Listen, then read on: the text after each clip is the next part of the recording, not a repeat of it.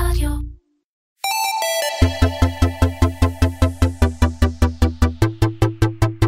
קומרסיישן.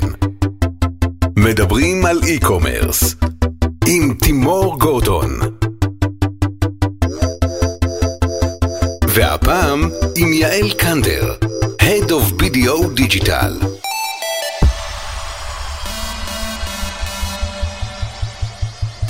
יעל קנדר, חברות הייעוץ הגדולות תופסות פוזיציה לאי-קומרס? אה, מסתבר שכן. אם, אם הגעתי אז כנראה שכן. אה, אני, אני חושבת שיש אה, ככה שלושה טוענים לכתר, שלושה ענפים שמנסים לתפוס את הפוזיציה. אני מסתכלת על זה גם e-commerce וגם דיגיטל, אפילו עוד יותר רחב מזה, בכל העולמות של נקרא להם דיגיטל אקספיריאנס. אמ, ששלושת העולמות האלה, אחד זה באמת ה-agency, זה משרדי פרסום, השני זה בעצם חברות הטכנולוגיה, והשלישי זה החברות אה, ייעוץ. אמ, אני חושבת שסוכנויות הפרסום קצת איבדו את, ה, את האמון הלקוחות, הם עשו עבודה טובה בזה בשנים האחרונות, והמודל העסקי שלהם הוא לא, לא, לא מוכיח את עצמו, אה, ולכן הם קצת פחות אה, מתמודדות ראויות בעיניי, או לא הוכיחו את עצמם עד היום, לפחות לא במדינת ישראל. אה, יש את חברות הטכנולוגיה שבסוף אותם, אה, הם הקימו, חלקן הקימו אה, יחידות, יחידות שנותנות גם services, אבל בסוף מה שמעניין אותם זה למכור את המוצר, פחות לתת את כל השירותים מסביב. וזה מותיר אותנו עם חברות הייעוץ, עם ה Big Five, וגם כל החברות שמתחת ל Big Five בעצם, שהן, אני חושבת, הכי מתאימות, וזו ההתפתחות הכי טבעית מבחינתן. נהדר. בואי נביך אותך קצת, נספר קורות חייך. אה, אז ככה, את למדת משפטים בבינתחומי, והתחלת את הקריירה שלך כעורכת דין ושידורי קשת. משם המשכת לקריירת ניהול לקוחות במשרדי הפרסום של המדיסון אבניו, שזה אדלר גיטר באומן. אה, חצית את הגדר לתפקיד מנהלת שיווק בהד ארצי ומשם לדלתא. שם היית אחראית על הקמת חנות האונליין הראשונה שלך, וגם טיפלת במועדון הלקוחות שתכף נשמע עליו. אחרי ארבע שנים עברת לחוגלה קימברלי ב direct to consumer, לקחת איזה פנייה הצידה למייקרוסופט ומשם לטודו, וכאמור, לפני כשנה הצטרפת ל-BDO, והנה את כאן. קודם כל, האם את מודה בעובדות? מודה, אני חושבת שאני בן אדם שמשתעמם מהר, כאילו לפחות ככה זה נשמע מהקורות חיים העמוסים. כן, בסדר, גם, את יודעת, הכל בתוך חמש שנים, אז בכלל אה, זה קורה מהר. אז BDO, בואי תספרי לנו קצת מה את עושה ב-BDO. אה, רגע, למי שלא מכיר, אחת מהפירמות הגדולות של ראיית חשבון, נכון? נכון? במקור, ומה Big Five, Big Four. בעצם. ועד שאת הגעת בעצם לא באמת עסקו בדיג'יטל מהיבט אסטרטגי, יש, יש שם משרד פרסום ויש שם חברת סוג של שירותי דיגיטל, שוב, של פרסום, אבל לא, לא ב essence של הדיגיטל.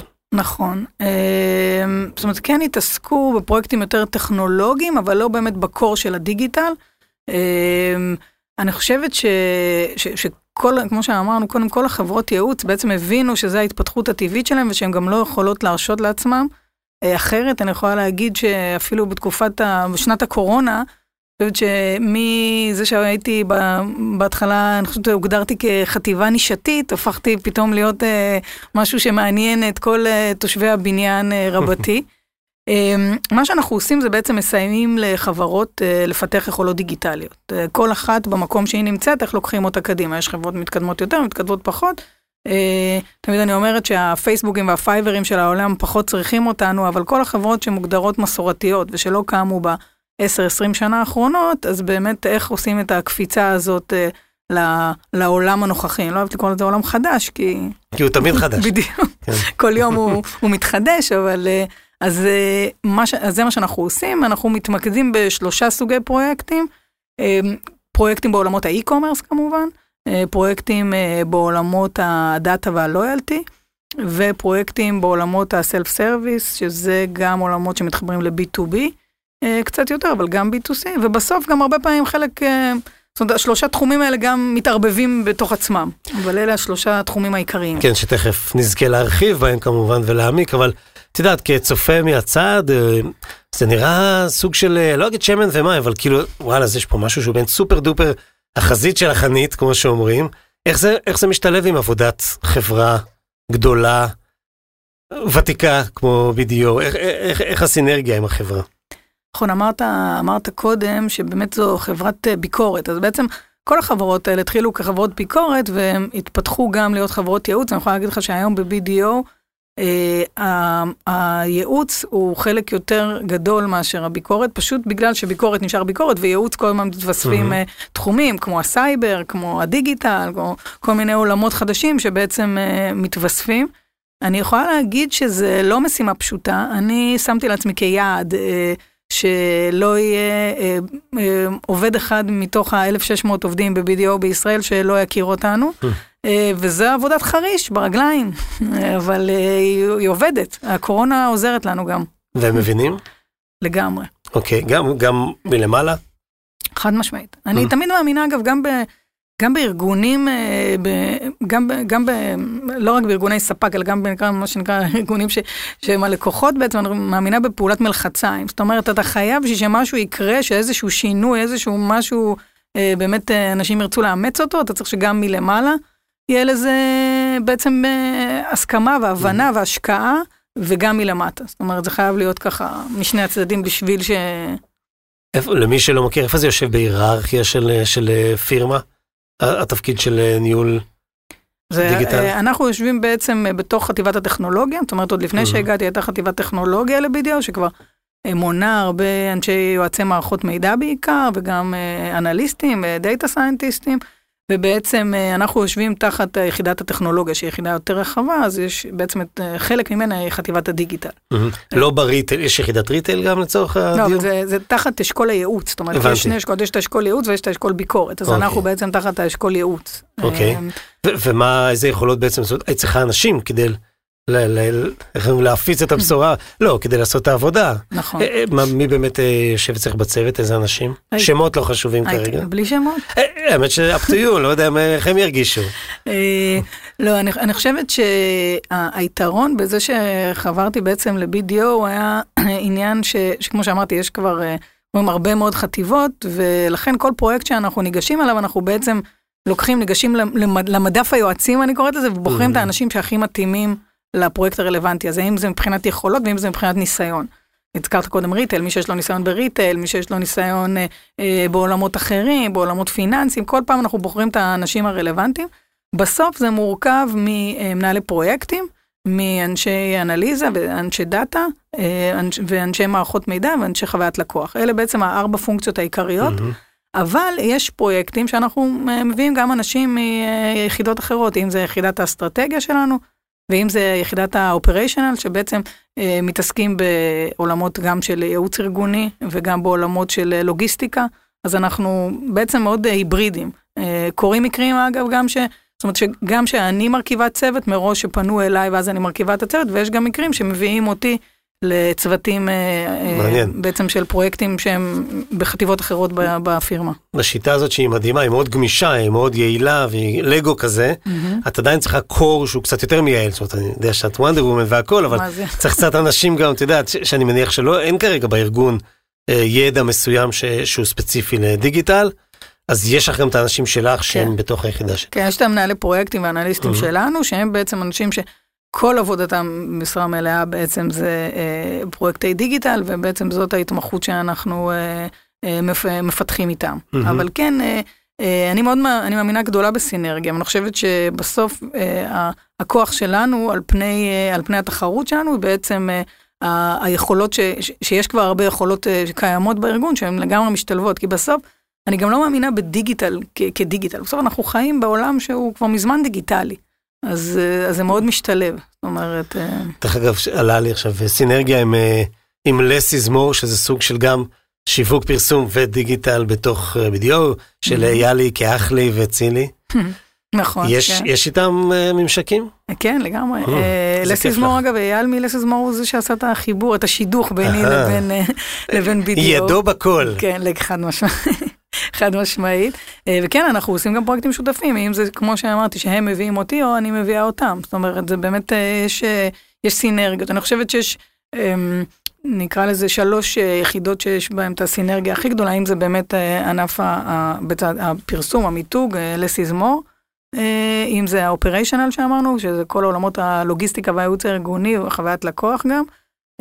ואם זה בעצם אסטרטגיה. יחידת האסטרטגיה שלנו, שאגב עכשיו בדיוק לדוגמה, אני, אני מתחילה פרויקט שבעצם הם עשו לו את האסטרטגיית level, הבינו שיש פה גם באמת ממש core דיגיטל, פרויקטי דיגיטל, ואז בעצם אנחנו ממשיכים אותו. נשמע טוב. כן.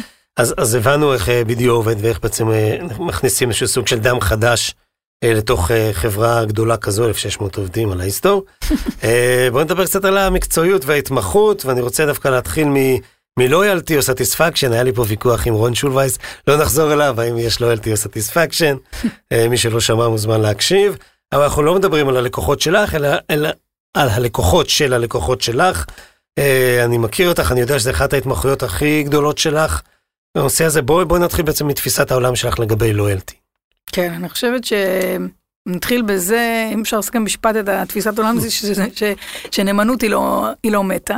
Okay. אוקיי. למרות שהרבה ניסו כבר להספיד אותה, אני חושבת, בשנים האחרונות, אני חושבת שהיא פשוט עברה אבולוציה אה, במהלך השנים, ואני חושבת שבדגש על העולם, לצערי זה עדיין עוד לא מספיק אה, מתפתח בארץ, וזה מבחינתי אחת מה, מהמשימות שלי, אה, לגרום להם לקרות בארץ, אבל אני חושבת שיש המון תוכניות נאמנות ואפליקציות נאמנות וכל משהו בעולם של נאמנות שמאוד מאוד... אה, מתפתח, ואני חושבת שהן רק אה, משתבחות. זאת אומרת, זה לא ש, שהם מתו, הם רק, אה, הם רק השתבחו. אני חושבת שיש פחות מקום למערכות יחסים שהן מבוססות רק על טרנזקציות, וזה פשוט מתרחב לדברים גדולים יותר, גם לדברים שהם יותר מה שנקרא emotional loyalty. זאת אומרת, זה, זה, וזה גם מתחבר לעולמות של payment, זה מתחבר להרבה מאוד דברים, וכמובן גם לאי-קומרס. רגע, סקרנת. יש לך דוגמאות? כאילו יש לך לספר, להצביע עליהן? אה, אני, זהו, התחלתי להגיד ש, שיש פחות דוגמאות טובות לצערי בארץ. זאת אומרת, mm. יש, יש דוגמאות, אני חושבת ש, שבארץ, אם צריך לציין לשבח, אז הייתי מציינת את טרמינל uh, X ואת קבוצת פוקס, שבעצם עושים באמת סינרגיה uh, טובה בין, uh, בין האי-קומרס ללויאלטי. אמ, אם צריך, תמיד אני, תמיד אני אומרת שאם צריך לציין, אה, אם צריך ללכת וללמוד לויאלטי, אז תמיד, גם כשאני מלמדת, אני אומרת שיש אה, שתי חברות שהייתי הולכת ללמוד מהן. אה, הראשונה כמובן זה אמזון פריים, שאני חושבת ש, שג'ף בזוס אמ, הגה את הרעיון הזה, אז הבכירים, ויש על זה גם הרבה עדויות, הבכירים ב...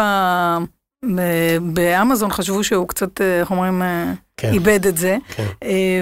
ואני חושבת שגם אם הוא היה הולך ושואל את הלקוחות שלו באותה תקופה, מה אתם חושבים, אה, אם אני עכשיו אתחיל לגבות מכם אה, כסף ככה בפיקס על התשלום אה, חודשי ושנתי על, על משלוחים, אז הם אומרים לו ש, שאין להם עניין.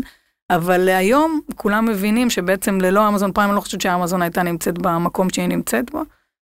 אני חושבת שהיא אחד הכלים היותר חזקים שיש להצלחה של אמזון. והיא גם מתחדשת כל הזמן, זאת אומרת, היא כל הזמן uh, מתחדשת ועושה uh, uh, הרבה מאוד ניסויים שחלקם מצליחים וחלקם גם לא, אבל זה, זה הקסם שלה. בעצם אני חושבת שג'ף בזוס הבין בשלב מאוד מאוד מוקדם את הכאב הזה של המשלוחים, ואיך אפשר, והוא פיצח אותו חד משמעית. והיום יש הרבה חיקויים טובים יותר, טובים פחות. אני חושבת שהאמזון הראשונה, אה, אם הייתי צריכה להגיד אה, אה, עוד אחת זה, זה Starbucks, אבל דווקא Starbucks היא כזאת אחת שכולם מכירים, אז דווקא אולי הייתי הולכת על, על Sephora. תוכנית הנאמנות של Sephora היא דוגמה, ל, דוגמה ומופת לאיך מנהלים טירים, ובעצם אני חושבת שספורה מייצגת את זה ש... את ההבנה שלא כל הלקוחות אה, נולדו שווים, ש... שאין דבר כזה בעצם, ובעצם אה, אה, מייצרת טירים בצורה מאוד מאוד חכמה, ומתייחסת ללקוחות VIP שלהם כמו שמגיע להתייחס אליהם. אני אישית יצא לי לפגוש גם נשים שבעצם שונמכו, מה שנקרא, אחרי ששנה הם לא עמדו בכמות הרכישות, אז הם שונמכו לטיר יותר נמוך, והעלבון זה באמת היה רק הבנה ש... היה לי את החברה שעבדתי איתה על איזשהו סוג של פיתוח תוכנית נאמנות, וזה בדיוק, היה לנו דיון שלהם רק על הדבר הזה, האם אנחנו משנמכים או לא משנמכים, בסוף החלטנו שישראלים לא יעמדו בזה. זו פגיעה קשה מדי באגו. אני חושבת, אגב, זו סוגיה מעניינת מה שאתה אומר, כי כמעט לא היה מנכ"ל שהיה לי דיון איתו בעולמות של לויאלטי, שלא פחד אה, אה, לא לתת את ההטבות לכולם. אה, ואני Mm. אומרת שאין שלא. אין מה לפחד. אה, זה. בדיוק העניין, יש לך לקוחות, אה, זאת אומרת, אה, בסוף הנתונים, לקוחות קיימים מוצאים בדרך כלל אה, כמעט 70 אחוז יותר מלקוחות חדשים. עכשיו, אתה יודע, you'll do the math, כאילו, אל מי צריך להתייחס? לגמרי, לגמרי, ואפילו, לפעמים קשה לשכנע, היום כבר נהיה קצת יותר פשוט, אפילו להתעלם מה, מה, מהחמישון הזה, מה-20 אחוז ש, שלא קונים בכלל, לא קונים פעם ב... אין, אין, הם לא שווים את היחס, סליחה שאני אומר, שוב, לא היחס, אלא את היחס ה-VIP. אה, אני עושה הפסקה מתודית קצרה, אנחנו עוברים לפינה שלנו שכל תחתיי לקדם, עסקים חדשים וצעירים שמנסים עכשיו אה, לפרוח בתקופת אה, הקורונה, אז בואו נשמע. חדש על מדפי האיקום. שלום, וברוכים הבאים לחנות האי-קומרס של המותג מינה. אני מינה אבודרעם, הבעלים והיוצרת שמאחורי המותג שקיים משנת 2002. הכל התחיל מאהבה גדולה לדברים הקטנים שסביבנו. לוח שנה צבעוני, יומן בעיצוב מיוחד, כרטיס ברכה מרגש, קלמר, פנקס, בעצם הכל. האיורים שלי מאופיינים בצבעוניות עשירה, טרנדית ושמחה, שימוש באלמנטים וטקסטורות, והם הופכים למוצרים מעוצבים ושימושיים, שנמכרים בחנויות וברשתות ברחבי הארץ. ועכשיו גם בחנות ה e-commerce החדשה שהשקנו בסגר הראשון. בחנות ניתן למצוא לוחות שנה, יומנים, כרטיסי ברכה כמעט לכל אירוע, אגרות, קולקציית מוצרי חזרה לבית הספר, תמונות קנבס, ומחלקה חדשה למוצרי PVC, ראנרים, פלייסמנטים ושטיחים, שמשדרגים כל חלל, שולחן וארוחה. היצע המוצרים והעיצובים באתר דינמי, ומתחדש כל העת בהתאם לעונות השנה, החגים והמועדים. יש אפשרות להזמנות מיוחדות, הזמנות לוועדי עובדים וקהילות ולמיתוג אישי. כל הזמנה נארזת בתשומת לב, ואנו עומדים בקשר אישי עם הלקוחות ומוודאים שהמשלוח הגיע ליעדו בשלום. קיימת אפשרות למשלוח pickup ושליחות עד הבית. זמן האספקה הממוצע הוא כשבוע. אתם מוזמנים בשמחה לבקר אותנו באתר, בכתובת www.mina-artstudio.com. לכל שאלה אנו תמיד זמינים לענות עם חיוך ורצון לעזור. תודה רבה לתימור ולקומרסיישן על ההזדמנות והחשיפה. החיים הם חגיגה, בואו נחגוג אותם יחד. שלכם, מינה. חדש על מדפי ה e-com. תודה ושיהיה בהצלחה גם לכם וגם לכולנו. אה, בואי נדבר על המומחיות הכי גדולה שלך. עכשיו תגידי מה פתאום, מאיפה אתה יודע? עולם הדאטה או הדאטה, או איך שלא קוראים לו. אה, בואי ננסה לצלול למקום שניהול הדאטה, אבל לא ניהול הדאטה כשלעצמו, אלא כ enabler של commerce טוב, של commerce מצוין. נתחיל אולי מה basic, אה, אני יודע שאת גם מלמדת, אז יהיה לך קל בהקשר הזה, אבל מה חייבים לנטר? כי הרי אפשר לאסוף הכל. מה חייבים לנטר? ואולי גם באיזה כלים כדאי להשתמש כדי באמת אחר כך לייצר, תכף נשמע, את התשתית לעשות עבודת דאטה טובה ב commerce. כן, אני חושבת שכל אתר commerce, אפליקציית commerce, אה, חייבת לאסוף דאטה על הלקוחות שלה. לא משנה אם אני עסק, אה, אה, לא יודעת מה, מעצבת תכשיטים שהיא one man show, או אם אני אה, וואלה שופס. אבל לאסוף. הכל הכל הכל? לאסוף אה, כל מה שאתה הולך להשתמש בו. אוקיי. אה, לאסוף רק אה, דאטה שבאמת אה, אתה יודע שאתה הולך להשתמש בה. לדוגמה, אם אתה לוקח את תאריך אה, יום ההולדת של הלקוחות שלך, אז תדאג שבאמת גם אה, תצ'פר אותם ביום הולדת. אה, במידה ואין לך כוונות כאלה, אז אל תיקח את הדאטה. זאת אומרת, הרעיון הוא בעצם, וגם כמובן בצל ה-GDPR שעדיין לא נחת בארץ, אבל רוחו כן מרחפת פה לגמרי, אני חושבת שהרעיון הוא זה לעשות בעצם, אה, לאסוף דאטה ולעשות שימוש בדאטה רק לטובת, רק שימוש הוא בעצם לטובת הלקוחות שלך. אני חושבת שאם זה מה שמנחה את החברה, אז היא בכיוון הנכון. אני חושבת שכולם אוספים דאטה, אה, או לפחות אה, רוב החברות אוספות דאטה, וגם רוב החברות עושות את השלב השלישי בשרשרת הזאת, שזה בעצם להוציא תקשורות ללקוחות. החוליה החלשה בדרך כלל היא החוליה של הניתוח של הדאטה, ואיך אני בעצם משתמש בניתוח הזה ובמודלים האלה ש, שפיתחתי, בעצם בשביל להוציא תקשורות טובות יותר, פרסונליות יותר, בעלות ערך יותר ללקוחות, ומתוקף זה להשיג בעצם lifetime value טוב יותר, גבוה יותר. אז אני חושבת שזה, אם הייתי צריכה לשים את האצבע, כאן חברות צריכות uh, להשקיע. גם חברות גדולות לא, לא עושות מספיק השקעה בעולמות האלה. Um, יש הרבה מאוד uh, מודלים שאפשר לעשות, הם יכולים להיות מודלים uh, פשוטים, כמו uh, מודל uh, RFM, לדוגמה, שעובד על, uh, על שלושה דברים, recency, frequency ומוניטורי, ובעצם מייצר לנו סגמנטים אל מי לפנות ועם איזה הצעה. אה, ויש מודלים קצת יותר, אה, בואו נקרא לזה, מורכבים, שהם מתעסקים בתחזיות, בפרדיקציה, כמו אה, NBO, Next Best Offer, איך אני אדע מה, לדוגמה, הקופון הבא שאני צריך להציע ללקוחות שלי, או המבצע הבא שאני צריך לה- להציע ללקוחות שלי. אני חושבת שכל חברה צריכה לאסוף אה, את הדאטה, כמו שאמרנו, ודאטה באמת שהיא רוצה להשתמש בו. בסוף, כשחושבים על זה, יש שלוש טבלאות. יש את הטבלה של הלקוחות, את הטבלה של הטרנזקציות ואת הקטלוג של מה שאני מוכר. והרעיון הוא באמת זה לנתח את זה בצורה חכמה ולהוציא תקשורות אחרי זה ללקוחות שיהיו אה, מספיק פרסונליים ומספיק איכותיים. ו- ואיך אוספים? הרי צריך כלים כבדים. שוב, לא אתר העיצוב, אני המעצבת הפרטית, אבל חברות הגדולות צריכות, צריך data warehouse, צריך מה? אני חושבת שאפשר לעשות את זה גם בכלים יותר אה, פשוטים, זאת אומרת בסוף אתה, כן, אתה צריך database, אתה צריך שכל הדאטה שלך ייכנס למקום אחד, ורצוי, אגב, גם אם באמת עובדים, אם זה, אם זה enterprise, אם זה חברה עם הרבה מותגים, אז אה, אה, רצוי להתחיל לעבוד על הסיפור של רשומת לקוח אחודה, איך כל הדאטה של יעל קנדר נמצא במקום אחד, גם אם פניתי בשירות לקוחות, גם אם הזמנתי באונליין, גם אם קניתי בסניף, זאת אומרת, יש, יש צורך אה, לאחד את זה. אה, ל database אחד, אה, ואחרי זה בעצם אה, אה, ל- אה, כלים אנליטיים בשביל לנתח. זאת אומרת, אה, יש הרבה כלים אנליטיים, יש כלים אנליטיים אה, בסיסיים, זאת אומרת, בשביל לעשות אה, מודל של RFM לא צריך, אה, אומרים, אה, אה, כלים אה, מסובכים, אה, ואחרי זה צריך אה, בעצם בשביל לעשות פרדיקציה וכו', אז משתמשים ב Python, ב-R, בכל מיני שפות, אה, זה לא בדיוק כלי, זה, זה שפה. אה, ובסוף מנגישים את זה באמצעות אה, דשבורדים. פאור בי איי וטבלו וכל מה ש... אז תכף ניגע גם בזה. אז בעצם אה, יצרנו את התשתית של איסוף המידע. כמו שאמרת, אספו כל מה שאתם חושבים שתשתמשו בו בעתיד. לא תמיד צריך הכל, לפעמים, את יודעת, יש אה, הרבה חברות שאת ואני מכירים, נורא חשוב להם לאסוף כמה תנועה יש להם בחנות הפיזית.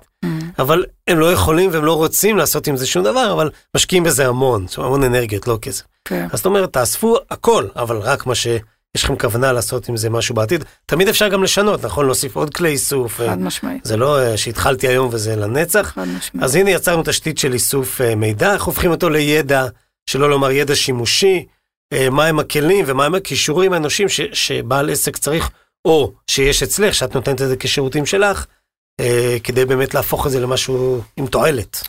אני חושבת שהיום במרבית החברות בארץ אה, אין, אה, לא יושבים דאטה סיינטיסטים לצורך העניין, כן יושבים אנליסטים, אולי יותר כלכלנים. אה, אני חושבת שגם לא כל החברות באמת צריכות דאטה סיינטיסטים בתוך, בתוך הבית. הרעיון הוא זה הרבה פעמים בעצם לפתח מודלים, גם זה, זה באמצעות חברה חיצונית, דברים שאנחנו גם עושים, ואחרי זה בעצם לתחזק אותם. מבחינת התחזוקה, כל, כל מתפעל אתר אה, יכול אה, לעשות את התחזוקה הזאת בעצמו. ברגע שבנינו לו את המודל והנגשנו לו את זה, לדוגמה, בדשבורד אה, של בי איי, הוא יכול בעצם לשלוף, לראות את הדאטה ולשלוף אותה ולהוציא את התקשורות שהוא mm-hmm. צריך. זאת אומרת, זה, זה דברים מאוד פשוטים. אני כן חושבת ששווה לחברות שלא מתחזקות, איך אומרים, יחידת אנליזה ענפה בתוך הבית, כן אה, להשקיע בשירות חיצוני כזה, גם אם זה אפילו רק בשביל לפתח את המודלים, ואחרי זה אה, לתמוך בהם, אה, לתחזק אותם בעצמם. אבל זה, זה אני, אני לא חושבת שיש אתר e-commerce שיכול להרשות לעצמו לא לעבוד בלנתח את הדאטאות שלו. אוקיי, ועכשיו, אחרי שיש לנו כבר את הכלים והיכולות, אה, בעצם אה, להביא מסקנות אה, מעשיות, מה עכשיו צריך לעשות, ומי שלא ראה פעם פרצוף של אנליסט, אחרי שהוא עבד כל כך הרבה והציג תובנות אמיתיות, והציג את זה לאיזשהו מנהל, שיווק או מנכ"ל, וקיבל בחזרה, בסדר, בסדר, אין לנו זמן להתעסק בשטויות האלה, לא ראה פרצוף עצוב מימיו, או, ואנחנו מכירים את זה, אני מניח שאת חווית את זה לא פעם עלייך, על אחרים וכולי. איך בכל זאת עכשיו רותמים ארגון שרגיל לעבוד אה, או מהבטן, או מהיי לבל, או אפילו הארגונים האקסליים למיניהם, עדיין לא יודעים לעבוד בריל טיים ולעשות, שוב, יש כאלה שכן, לא נכליל, אבל רוב הארגונים שאת ואני מכירים, קשה להם עם זה, קשה להם עם ההסקת מסקנות המאוד מהירה, המדויקת הזו, שמניעה צריכה להניע לפעולה, לשינוי. אז, אז מה עכשיו? אני חושבת שבסוף אה, כל חברה צריכה לפתח אה, מתודולוגיית עבודה סדורה בנושא הזה. צריך אה, להקים חדר מבצעים, אני תמיד אומרת, גם ללקוחות וגם שאני מלמדת ש... שבעצם חדר מבצעים הוא לא חייב להיות, לא, לא כולם הם בנק לאומי ולא כולם יכולים עכשיו להקים כזה חדר מבצעים של, לא יודעת מה, עשרה אנשים לצורך אנשי מקצוע בתוך הבית, אז זה יכול להיות גם במודלים היברידיים, שבעצם חברה מבינה מה יש לה בתוך הבית ומה היא צריכה ב outsource, או מודלים שהם בכלל שירות מנוהל, שגם זה דברים שאנחנו עושים שירות מנוהל לגמרי. אה, בעצם ההבנה שאוקיי, יש לי מישהו שהוא מנהל את האתר, יש לי מישהו שמנהל את ה loyalty שלי, אבל הוא צריך לעבוד עם חברה חיצונית שבעצם תיתן לו את הכל כשירות מנוהל. אבל חדר מבצעים, לא משנה אם הוא בבית או, או היברידי או מחוץ לבית, חייב להיות, זאת אומרת, וחייב חייב להיות מנוהל. אה, כל קמפיין, כל מסע לקוח, כל עבודה צריכה להיות בעצם אה, ממש עם מתודולוגיה סדורה של איך מוציאים את הקמפיין, איך מעבירים את הבריף, איך מאשרים אותו, איך מסיקים את המסקנות ו, וחוזר חלילה. ובסוף זה כמו גלגל כזה. Mm-hmm. זה כמו, תחשוב על מערכות יחסים, זה כמו על דייט ראשון, או דייט מספר 50 אלף, בסדר? אוקיי. לא יודע מה זה דייטים, אבל כן. לא, את אומרת, תפשפש בזיכרונך. כן. צריך ליצור, גדלתי בקיבוץ, לא ידעתי. אוקיי, אז באמת אה, לפי זה, בצורה תיאורטית אה, שמבוססת על הניסיון וההתנסות שלך, יש לארגונים ויש לחברות את היכולת לעשות את זה כמו שצריך, או כמו שאני אוהב להגיד, כמו אמזון. אז למה בעצם זה לא קורה? אני חושבת שזה בעיקר אה, הבנה של, אה, שצריך להסיט את התקציב. זאת אומרת, גם לחברות הגדולות, גם ל enterprise, אין תקציב בלתי מוגבל. זה אפשר לעשות גם וגם וגם. והמטרה היא להתחיל להבין שהתקציבים צריכים להיות מוסטים מהשקעה מיליו, של מיליונים בפרזנטורים. זה עוד קורה? לגמרי. Okay. אוקיי. ובהפקות אה, ענק אה, טלוויזיוניות לתקציבים שעובדים בפוקוס לקוח. ברגע שחברות בעצם יבינו שהסיפור של פוקוס לקוח הוא לא רק סיסמה שתלויה, שכתובה על הקיר, אלא גם בעצם, אה, אה, אוקיי, איפה אני שם את התקציב שלי? זאת אומרת, אה, במקום לשים את המיליונים במקום של הפרזנטורים ושל מה שנקרא המדיה המסורתית, לעבור יותר לעולמות של הדיגיטל ולמה שנקרא own data, ואיך אני בעצם מקים אה, אה, יכולות אה, אנליטיות יותר, אה, יותר חזקות ויותר אה, טובות לארגון, כי זה בעצם מה, ש, מה שיחזיר את ההשקעה וזה מה שייצר חוויית לקוח גם טובה יותר. זאת אומרת, ההתנגדות היא תקציבית? in a way, היא השקעה? היא, היא גם קצת, אה, אה, נקרא לזה אידיאולוגית אולי. Mm-hmm. אולי, אולי אני חושבת שמרביתנו, מרבית הלקוחות רגילים להשקיע כסף אה, כבר ב... זאת אומרת, אם אני עכשיו אומרת, אוקיי, צריך לעשות קמפיין והוא יעלה כמה מיליונים, לכולם זה, זה כבר ידוע וברור, ומשרד הפרסום כבר עבד בלהסביר למה ממש צריך את זה. אבל אה, אם אני אגיד עכשיו צריך להשקיע מיליון שקל בלפתח את היכולות marketing automation אה, ואנליטיקה בארגון, אז תגידו לי מה זה המון כסף, אבל mm. מצד שני אה, הם כבר רגילים להוציא את הכספים על דברים אחרים ש, שפחות מוכיחים את עצמם כבר שנים. יכול להיות שחלק מזה שזו השקעה שבעצם לא רואים אותה, כלומר, אני רגיל לשים את המיליונים על עומר אדם, ומצד שני עכשיו לגייס צוות עם תוכנות טובות של טייסי F-16 שיודעים להגדיל את המכירות שלי כל חודש ב-X2, אבל אף אחד לא יודע את זה חוץ מי שקורא, זאת אומרת, רק מי שקורא את הדוחות שלי, אה, אז יכול להיות שזה איזשהו סוג של חסם? אני חושבת שזה סקסי מול סיזיפי. אני חושבת שלעלות עם אה, קמפיין אה, של נועה קירל, או של בר, או של עומר אדם, זה סקסי, וכולם יכולים לספר על זה, וכולם יכולים לראות את זה, כמו שאמרת. ולעבוד ב, בדאטה ואנליטיקה ודוחות זה עבודה קשה, יומיומית וסיזיפית עם הרבה פחות אה, גלמר ונצנצים. בעיניי לעבור על Tableau או סתם אקסל זה הרבה יותר סקסי מכל דבר אחר, אבל היי, כל אחד מה, מה שעושה לו את זה. אנחנו שם, אנחנו באבולוציה לשם, בסוף כולם יהיו כמוך. כמונו. עניין של זמן. אני חוזר רגע ליעל בפוזיציית היועצת האסטרטגית.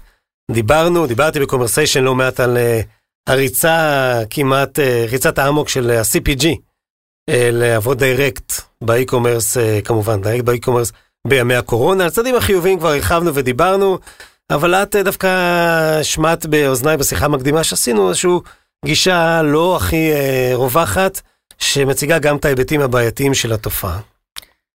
תראה, אני חושבת שאסטרטגיה היא לא מילה גסה. אה, ואני חושבת שיש משהו בנו. למרות שאין לי טלוויזיה, אבל בהישרדות די השמידו את הערך של המילה הזאת, לא? בכלל, אני חושבת שהרבה פעמים אני מגיעה לארגונים והם שומעים את המילה אסטרטגיה, הם ככה מתחילים אה, לזוז באי נוחות בכיסא, ומסבירים לי שיש גם רק שבוע אה, לסיים את, ה, את הפרויקט, אה, אז, אז לא, אני חושבת שאסטרטגיה היא, היא קריטית. אה, ולייצר ערך ללקוחות אה, זה קריטי. יש משהו בנו, אה, בישראלים שאנחנו מאוד אוהבים לרוץ מהר, ולפעמים אנחנו, אנחנו ככה, הרבה, הרבה מהחברות הקימו פלטפורמה בטוח ב, ב, בזמן הגל הראשון של הקורונה, ובעצם הקימו פלטפורמה, ואז בעצם אוקיי, ובואו נחשוב אחרי זה מה, מה ההצעה שלנו, מה, מה אנחנו צריכים לעשות. אה, וזה צריך להיות הפוך. זאת אומרת, הרעיון הוא קודם לפצח מה הצעת ערך הייחודית שלך. אה, קודם כל צריך לחשוב אה, אה, האם אני שונה במגוון שלי, האם אני שונה במחיר שלי, האם אני שונה בשירות, בחוויה שלי, אולי אני שונה באיזה קומבינציה בין השלושה האלה או שניים מהדברים האלה, אבל בסוף הרעיון הוא זה שתהיה לי אופרינג שאין לאחרים, כי אחרת אני לא, אני פשוט לא מעניין. מסכים מאוד, יכול להיות שגם הזרז היה בסגר הראשון, מי שזוכר אותו, שהחברות הגדולות בעצם די קרסו מבחינת לוחות הזמנים של המשלוחים. אה, נדבר בעיקר על הרשתות כמובן, ואז הספקים, so called השטראוסים למיניהם אמרו, מה, אפשר לסמוך עליהם כי אנחנו צריכים, יש לנו יעדים של מכירות, בואו נתחיל למכור גם ישירות, זה חלק מזה. חד משמעית. אני כבר שנים, אגב, עוד מהתקופה שלי בקימברלי מסבירה שאי אפשר לסמוך עליהם.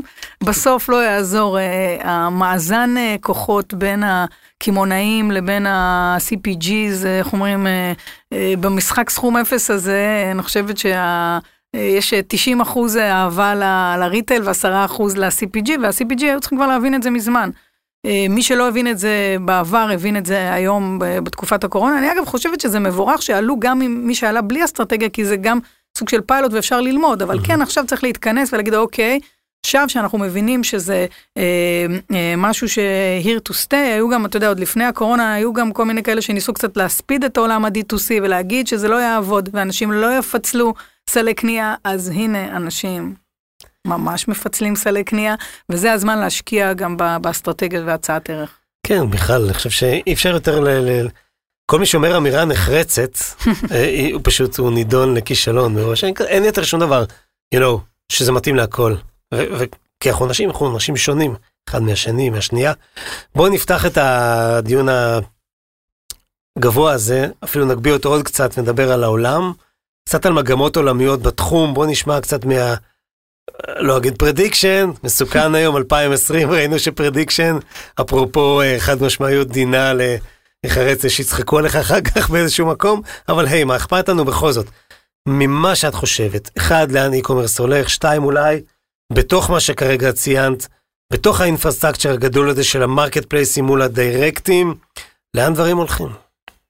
אני, נקרא לזה הניחוש שלי, או באמת הפרדיקציה שלי, שימשיכו להיות גם מרקט פלייסים וגם אה, direct to consumer. אני חושבת שכל חברה, כל ארגון חייב להבין באיזה ערוצים נכון להיות לו ועם מה, עם איזה הצעת ערך. זאת אומרת, הוא צריך לתת הצעות ערך רלוונטיות במדפים הדיגיטליים שלו, וגם הצעת ערך אה, שונה ו- ורלוונטית ב-direct to consumer שלו. לכל אחד כמובן יש את היתרונות. אה, אני חושבת שכל חברה שמסתכלת טווח ארוך, היא חייבת שיהיה לה ערוץ ישיר. אה, סקוט גלווי אה, אמר אה, שאחד המדדים החשובים לרווחיות והצלחה של חברה זה בעצם אה, לנהל את כל שרשרת הערך מול הלקוח. אני חושבת שחברות שעדיין לא עושות את זה צריכות כן לנסות, אפילו אם זה בפיילוט, אפילו אם זה במשהו ניסיוני, לחשוב איך הם כן רואים בעצם ומנהלים את כל המסע לקוח הזה.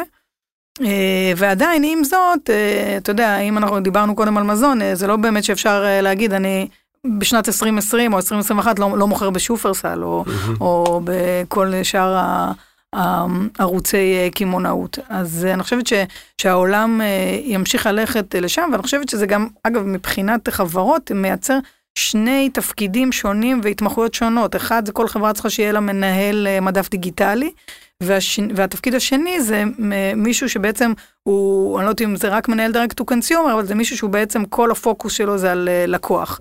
אה, ואצלו יכול לשבת באמת גם ה-direct consumer וגם העולם של הלויאלטי. אה, עוד כמה כיוונים משמעותיים נוספים, אה, אה, אני חושבת שכל הנושא של ריקומרס אה, אה, מאוד התחזק ואנחנו כבר רואים את זה בעולם, ואני חושבת שזה גם הגיע לארץ. אה, כל העניין של ה-reuse, אה, אה, שאנשים באמת אה, יקנו גם באונליין אה, ומוצרים משומשים וגם פלטפורמות באמת שינגישו את זה, איך אני מוכרת את זה, מוכרת בצורה קלה מוצרים אה, שאני כבר אה, סיימתי לצרוך אותם.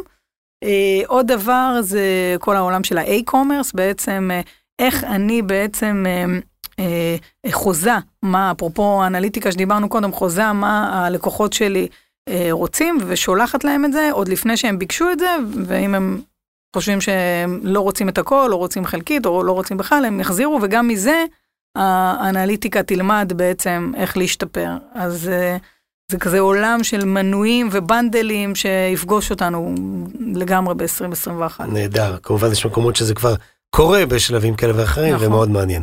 אה, רגע, אם כבר דיברנו על העולם הגדול, אז בואי ניקח דקה או שתיים, ונשמע את קרוס בורדר, הפינה של חבר שלנו, של ערן סיון.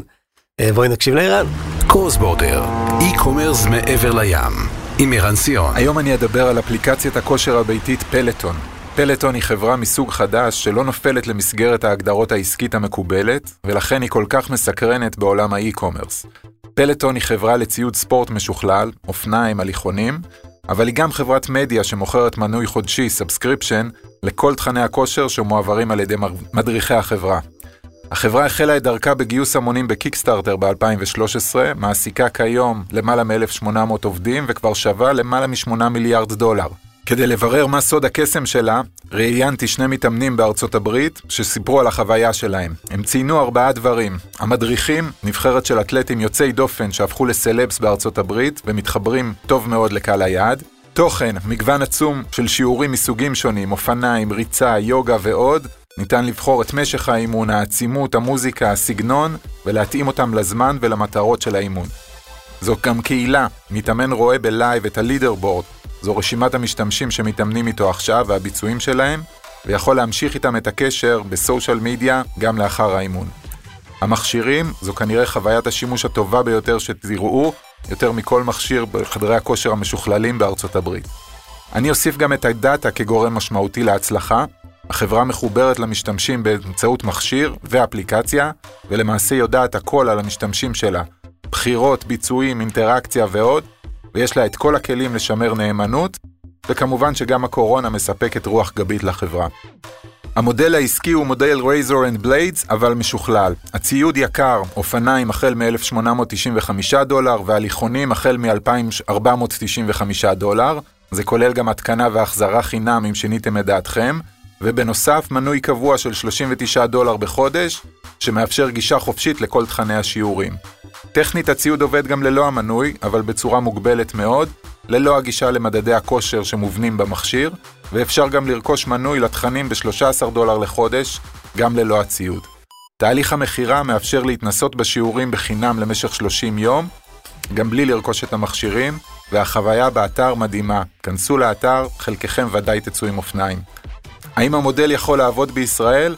במחשבה ראשונה זה נראה יקר, אבל בראייה שפלטון מתחלפת את חדר הכושר, שסגור בתקופת הקורונה, אז בהחלט משתלם ויכול לעבוד גם בישראל. קורס בורדר, e-commerce מעבר לים. תודה ערן, היה מגניב. יעל, אני חייב שתספרי לי על הקפה לשבת, הטור שאני אחד ממנוייו האדוקים, הטור השבועי שלך אה, שמתפרסם בדה מרקר.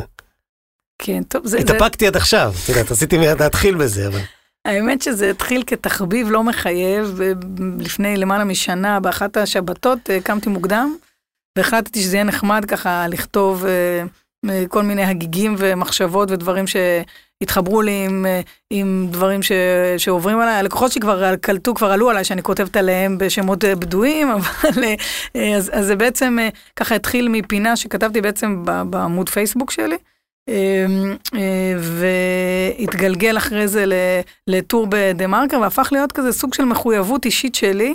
כי באמת אני יכולה להגיד שלא משנה מה יקרה ומה יעבור עליי ואיזה מכבש אה, יטפס עליי באותו שבוע, עדיין אני מוצאת כל שבוע את הזמן אה, לעשות את זה. אני מאוד נהנית, פתאום גיליתי שדווקא הסלוט הזה של שבת בבוקר זה זמן שבאמת יש לאנשים ככה כמה דקות לקרוא, ועוד יותר מעניין מזה גם הרבה פעמים להגיב. זאת אומרת, הרבה פעמים גם אה, אנשים לא מסכימים וכן מסכימים ומוסיפים דברים שלא ידעתי, אז אה, אני מאוד נהנית מהאינטראקציה הזאת אה, ככה. וזה עובר דרך הכתיבה, רואים שאת נהנית לעשות את זה.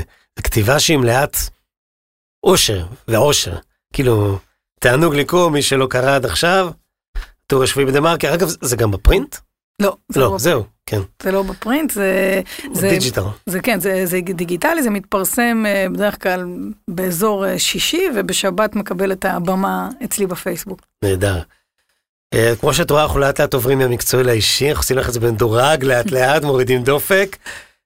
וזאת שאלה שהיא חצי אישית כזו. את מכירה, תיארתי בהתחלה את הדברים את הקורות חיים המקצועיים המאוד מעניינים והלא שגרתיים שלך, ואת באמת אחת מאלה שמכירים הכי טוב והכי לעומק את הצד גם של ספק נותן שירות וגם של לקוח שמקבל שירות, וחצית את הקו הזה כמה פעמים, אם יש עדיין קיים, הוא די מטושטש כבר. איפה את מרגישה שאת מוציאה את ה-best of you? אני חושבת שמבחינת אה, קריירה, אה, חשוב ל- לכל אחד אה, לטעום גם מזה וגם מזה. אני חושבת שחשוב להיות גם בצד ספק וגם בצד לקוח. אני תמיד אומרת שיותר קל ונעים להיות לקוח, אבל הלב שלי אה, אה, נמצא בצד הספק. זה כיף. אמ, אני קמה בבוקר בשביל לעשות פרויקטים חדשים. אני סוג של, אה, נקרא לזה builderית בנשמה, זה הדברים שמרגשים אותי, אני יכולה, אני לא אגזים בזה שאני אגיד שאני, שאני מכורה לזה, זאת אומרת, מבחינתי, בוקר שמתחיל בפרויקט אה, digital, פרויקט e-commerce, פרויקט loyalty חדש, זה בוקר אה, אה, מרגש. אה, ולכן אה, אני חושבת שנגזר עליי להיות אה, ספק, אה, שאוכל לחיות אה, בעולם שהוא ככה כמה שיותר מגוון ומחדש. ו... איזה כיף, אני אוהב אמירות כאלה שהן אה, מאוד מבוססות על, אה, על אה, איזושהי העמקה פנימית. כאילו, לא סתם זרקת את זה, אמרת, כאילו, הכי קל להגיד ללקוח, זה הכי קל והכי זה, אבל- אבל זה ממש לא שם.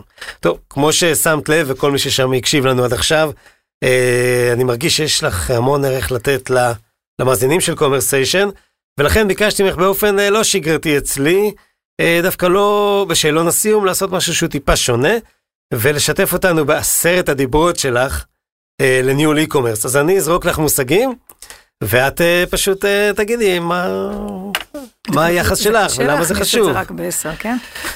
אנחנו בתורת הצמצום, את יודעת, בסוף דאטה מתכווץ.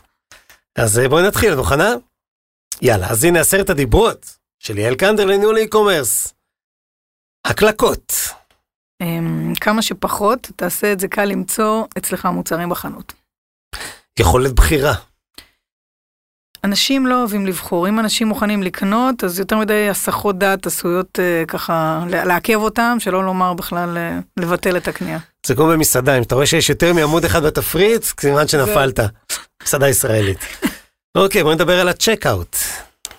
תעשה אותו הכי קליל שניתן, אה, וגם אה, בטוח ב-2020 או 2021, אה, לפתח כמה שיותר יכולות אה, תשלום אה, חדשות וקלילות. לא PayPal. בואי נדבר על A-B testing. אמ, על זה נאמר A-B test your life, בעצם תמונות, עיצוב, הנחות, כל מה שיש, לבדוק הכל, ואף פעם לא להפסיק. אני חושבת שאם אם לא נזהה את הבעיות, אז איך אומרים, איך, איך נתקן אותם. VIP. אני חושבת שזה כל ה- הסיפור של loyalty, אני קוראת לזה loyalty commerce, זה, זה, זה לגמרי מחובר, אי אפשר ל, ל, לייצר פלטפורמת commerce בלי שיש לה איזשהו רכיב loyalty. אני חושבת שתמיד צריך לזכור את החוק של הפרטו, של ה-80-20, ולדאוג אה, בעצם אה, לידע את הלקוחות הכי טובים שלכם שאתם מעריכים אותם. ומה עם אלה שאנחנו לא מעריכים? פחות. פחות, להשקיע בהם, עד שהם יהפכו להיות... אה, או שכן או שלא, כמו שאומרים. אם וכאשר. יפה מאוד. בואי נדבר על דירוגים. אה, אני חושבת ששום דבר לא משכנע כמו המלצות של אנשים אחרים. אז אה, חייבים לעבוד בזה. יש כאלה שמפחדים, מפחדים לראות ריוויוז ואת יודעת מה אומרים עליהם. אין, אין, אין, אין כזה דבר, אני, אני חושבת שעדיף לדעת, זה, זה כמו בחיים, עדיף לדעת אה, מה אנשים אומרים עליך בפנים, מאשר אה, שלא תצליח לנהל את זה. ואיך אומרים, אה, לא תדע בכלל מה אתה צריך לתקן. מה שקרוי, תתחיל בבשורות הרעות. חד כן, לא- משמעית. לא לפחד. בואי נדבר על אקסטרה מייל. אני חושבת שצריך להכניס את זה כאג'נדה של אה, לעשות טוב ללקוחות. אם זה פרי ביז, אם זה פתק תודה, אם זה כל דבר, באמת שזה יהפוך להיות ממש חלק מהתרבות ה- הארגונית של לעשות טוב ללקוחות שלך. נכון, זה גם נתפס כחוויית שירות אקסטרה אחרת. זה ישר משוייך לשירות. שקיפות, אני חושבת ששקיפות היא המלך, ואיך שאומרים, הבטחות צריך לקיים, זה איך אמרו לי כבר בגיל צעיר. אה, לא להחביא הפתעות בצ'קאוט ולא בכל מיני אה, תקנונים ותנאים, אה, קריטי. קופי יצירתי, או קופי בכלל. אז זהו, אני חושבת שיש יש הרבה ערך ל, להשקיע בקופי, אה, שהוא ידבר את השפה שלך. אה, צריך לגרום לקופי להישמע כמו שירה, שמתאימה לערכי המותג, גם בקומרס, זאת אומרת, גם על ה-buy box של המוצר. חד משמעית. אוקיי. לגמרי. אני חושבת שלאנשים יותר מעניין אותם אה, לשמוע על יתרונות של, אה, של המוצרים שלך מאשר על המפרט הטכני, אז חלק מהשירה הזאת צריכה להביא לידי ביטוי את, ה, את היתרונות שיש למוצרים שלך, לשירות שלך, מה שאתה לא מוכר. ואחרון ואולי הכי חשוב, פשטות. כן. אני חושבת, יש ספר שלם כזה ש, של UX, אחד המפורסמים, שנקרא Don't make, Don't make me think. אז אני חושבת שזה אחד הדברים הכי חשובים, אם לא הראשון שהייתי שמה בעולם של e-commerce. זאת אומרת, כמה שיותר אינטואיטיבי וכמה שפחות uh, יאלץ אותי uh, לחשוב. יעל קנדר, כל הכבוד, תודה רבה, איזה כיף ששיתפת אותנו ב... באחוזים קטנים ממוחך, אבל אחוזים משמעותיים למי ששומע, והרבה זמן רציתי שתהיי פה, והנה זה קרה. תודה אז אני שמח, אה, כנראה שזה אולי יקרה, אולי אפילו שוב, העולם מתפתח לכל מיני כיוונים, את יודעת. אז יעל, תודה. והרבה תודות לעוד כמה אנשים, לאדיו, שאצלם אנחנו אה, אה, אה, מתארחים על גבי שירות הפודקאסטים שלהם, שהם גם זכיינים של ספוטיפיי בישראל, ובכלל פרסומי פודקאסטים, וכמובן לאלי אלון, האח הגדול, The Master of the Beat, The Master of the Blaster, אלי אלון מביזי, תודה לך. שוב יעל, תודה. תודה רבה. איזה כיף, ונתראה בקומרסיישן הבא. קומרסיישן עם תימור גורדון